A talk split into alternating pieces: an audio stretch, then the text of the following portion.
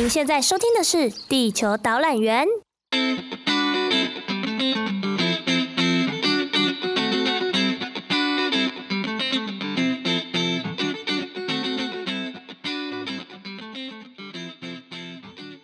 Hey guys，欢迎回到《地球导览员》的广播节目，我是你们的导览员艾莉。相信大家都有看过日本的知名动画《神隐少女》《天空之城》还有《魔法公主》吧？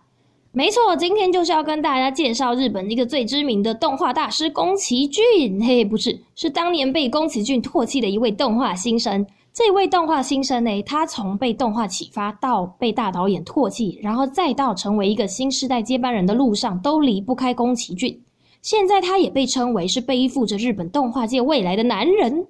让我们来听听细田守的故事。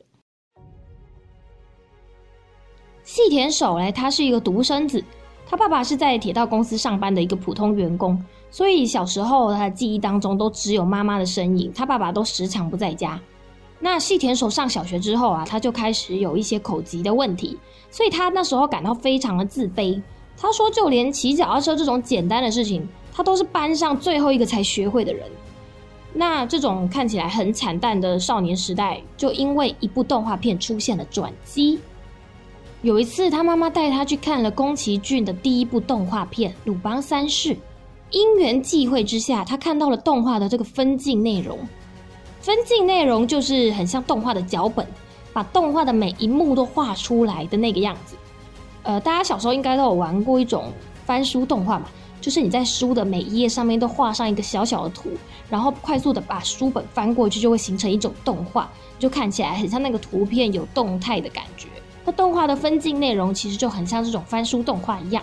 那个时候细田守看到了这些分镜内容之后，他就突然间启发了他对动画的一种热爱。后来他就因为很向往宫崎骏，决定了自己未来的志向。他在国小的时候，他就写下了他要成为动画师的这个梦想。那其实细田守小时候啊，他就很有绘画天分了。他高一的时候就靠着自己制作的一个短片，被日本一家很大的动画龙头东映动画公司邀请到日本东京去工作。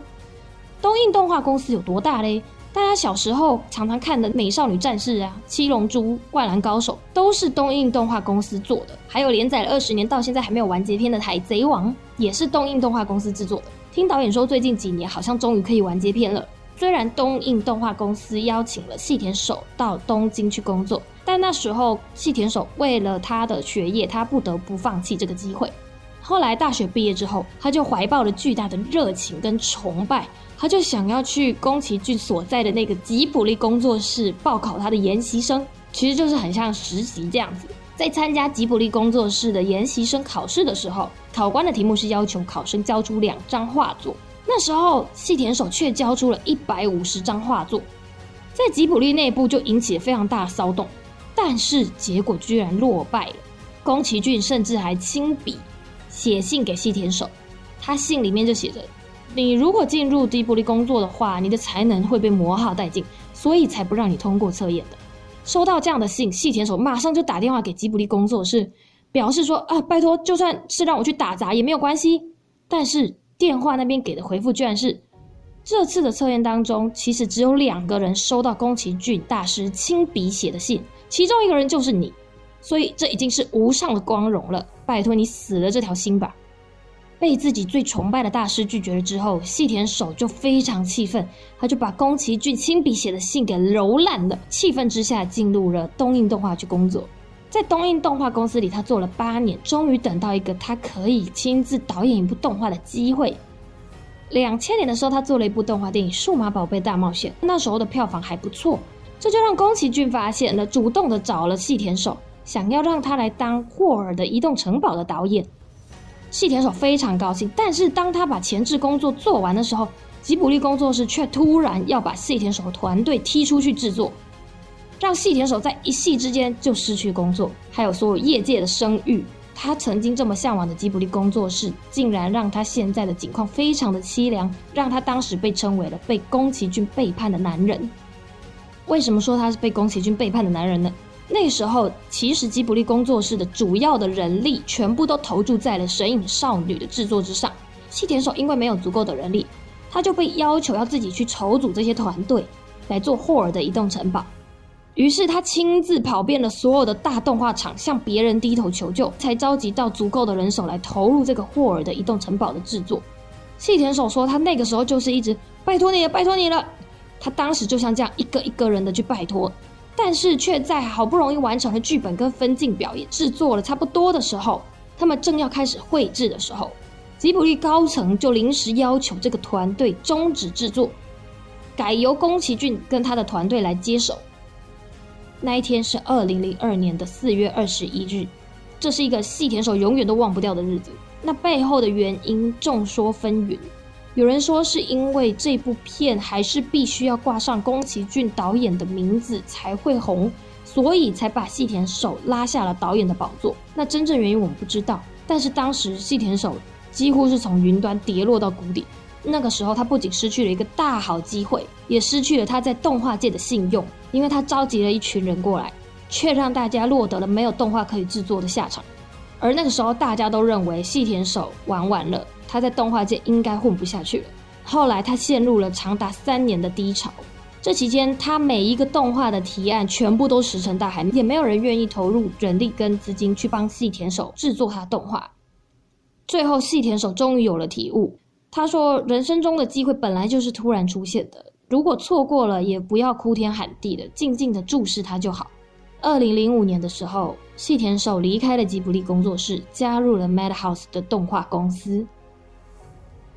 虽然被宫崎骏背叛而身败名裂的，但是细田守的作品仍然有着非常温馨动人、满满的怨气。其中有五部动画电影，不只是轰动全国、横扫世界的影展，也奠定了他在日本动画界的地位。下面就要跟各位介绍这五部超推荐的电影作品。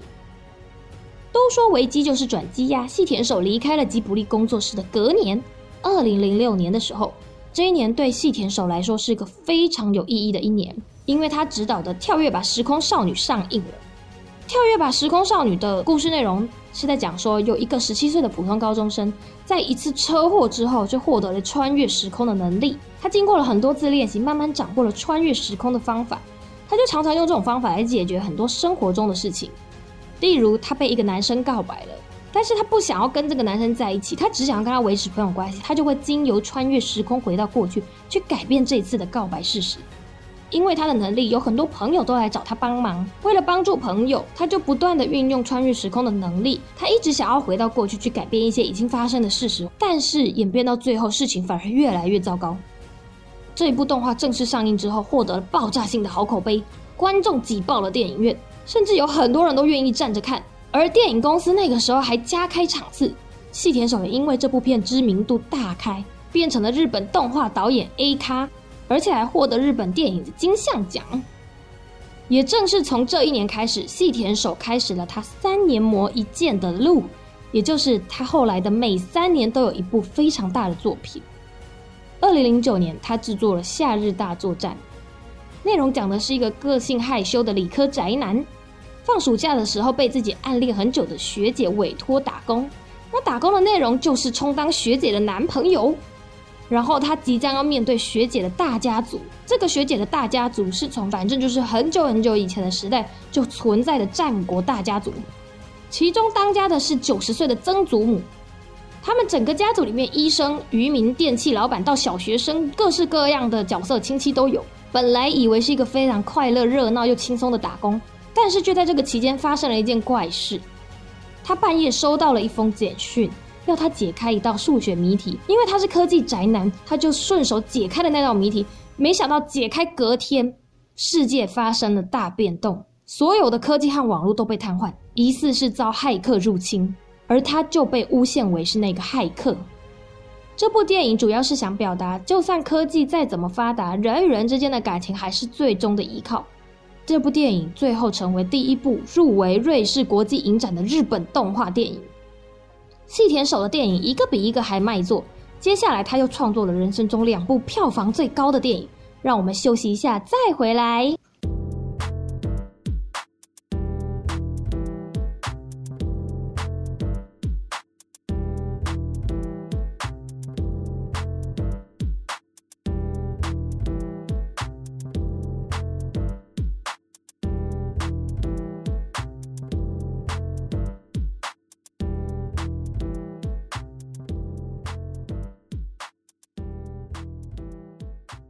那二零一二年的时候，细田守终于成立了自己的工作室，叫做地图工作室。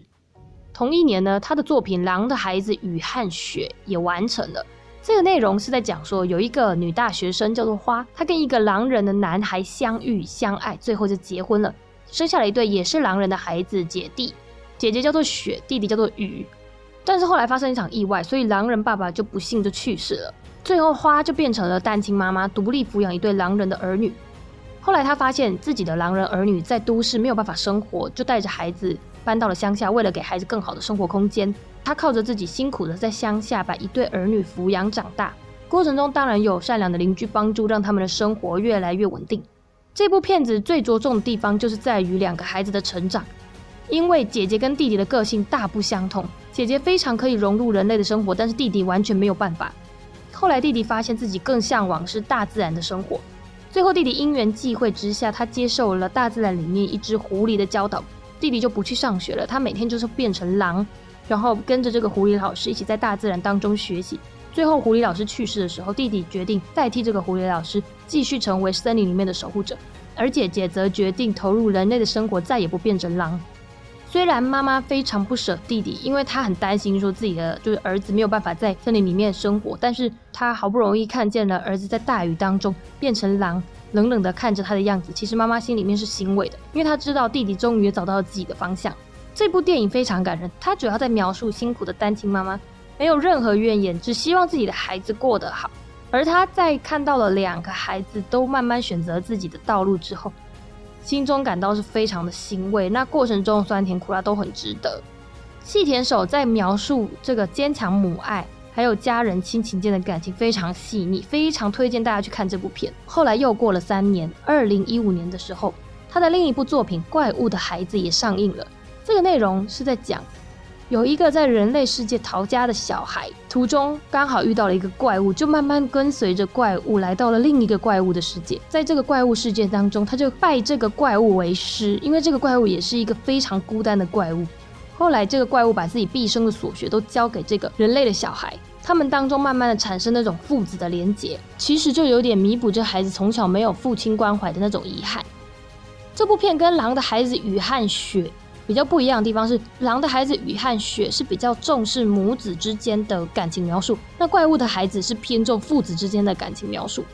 那这两部片都有孩子的成长为主题，我看完的时候真的觉得非常感人，会让我们想起小时候到大这种成长过程中的种种画面。那因为细田守在制作这两部片的时候，他的小孩都刚好出生了。自从他有了孩子之后，他的作品就更充满了亲情跟家庭。他说：“因为当他扶着儿子的脚踏车陪他练习骑脚踏车的时候，他就想起了小时候的自己。在这个瞬间呢，他似乎也感受到了当年父亲在背后推着自己的这种心情，好像时空就是快速的在交叠。”细田守表示，他希望他的作品也有很多大人喜欢，因为他说长大之后，我们都很容易忘记小时候的自己，好像我们本来就是大人，本来就是那么厉害。可是感受到挫折的时候，他希望大家可以想想小时候自己有多勇敢。日本有一句名言说：“当你长大成人的时候，支撑着你的其实是小时候的自己。”细田守说：“孩提时代如果是有丰富快乐的经验的话，会影响长大成人的时候面对困难和冒险的信心。就像有句话说：‘幸运的人他可以用童年治愈一生，而若不幸的人他会用一生来治愈自己的童年。’如果是在一个充满爱的状况之下成长的话，对一个人来说是很重要的。这就是为什么细田守的作品他都是以亲情为主题。”后来，二零一八年，他又完成了一部描写兄妹关系的电影，叫做《未来的未来》。这个“未来的未来”意思是指说，呃，有一对兄妹，他的妹妹叫做未来，而后来妹妹有一次从未来回到了过去找哥哥，所以她是来自未来的妹妹的意思。里面描述的是，当妹妹出生的时候，哥哥觉得自己好像失去了家里面的宠爱，然后他对妹妹就非常的不解。那当时的哥哥才大概四五岁左右。有一天，突然有一个读国中的女生出现，然后还叫他哥哥。原来这个女生是他来自未来的妹妹，所以片名才叫做《未来的未来》。因为细田守自己的孩子就是一对兄妹，他从自己的儿子身上感受到了，当妹妹出生的时候，哥哥的那种嫉妒心是没有办法借由爸妈再去给哥哥更多的关爱来弥补的，所以一定要让哥哥学会怎么去爱人才可以平息，所以他才制作了这部片。这部片里面呢，他主要的主角是以他儿子为原型，呃，所以他希望这个主角身边的事物越贴近现实越好。例如他片中的新干线场景，他就是找来真正的新干线设计师设计的。细田守说：“因为我的父母都不在，老家也已经住了不认识的人，而我又是独生子，所以特别羡慕那种重视家族历史跟家族情感的那种大家庭。”他说：“他只希望自己的作品能够带给孩子们一个快乐的记忆，带给孩子一种成长的勇气，就像他小时候第一次看到动画那样。”细田守身边的人都说，细田守真的是一位很温柔的人。即使大家意见不一样的时候，他也从来没有听过老师大声说话过。现在如果提到当初霍尔的移动城堡失败的原因，细田守说，他觉得是因为当时年轻的时候莫名的自负，让他不懂得去找别人的协助。如果当时他能够主动向宫崎骏去请教的话，说不定结果会不一样。当年那一封被他揉烂的信，后来他也裱了框，挂在家里面的客厅。而细田守的最新电影《龙与雀斑公主》将在今年二零二一年的十月上映喽。电影里面描写的是一个住在乡下的十七岁女高中生，因为小时候就失去了母亲，她就和父亲相依为命。而他原本最喜欢和母亲一起唱歌。后来母亲过世之后，他就提不起唱歌的勇气了。不知不觉，他也和自己的父亲产生了隔阂，他就慢慢的想要逃离现实的世界。后来，他偶然进入了一个虚拟的世界当中，用另外一个身份在虚拟世界里开始音乐创作，并慢慢的在这个虚拟世界里面大红大紫。但是就在这个时候，有一个非常奇怪的像龙一样的生物出现。光是看预告片就觉得非常精彩，而且它的主题曲也是非常好听，所以大家可以好好期待一下哦。看完之后再跟我分享心得，那我们下集再见喽。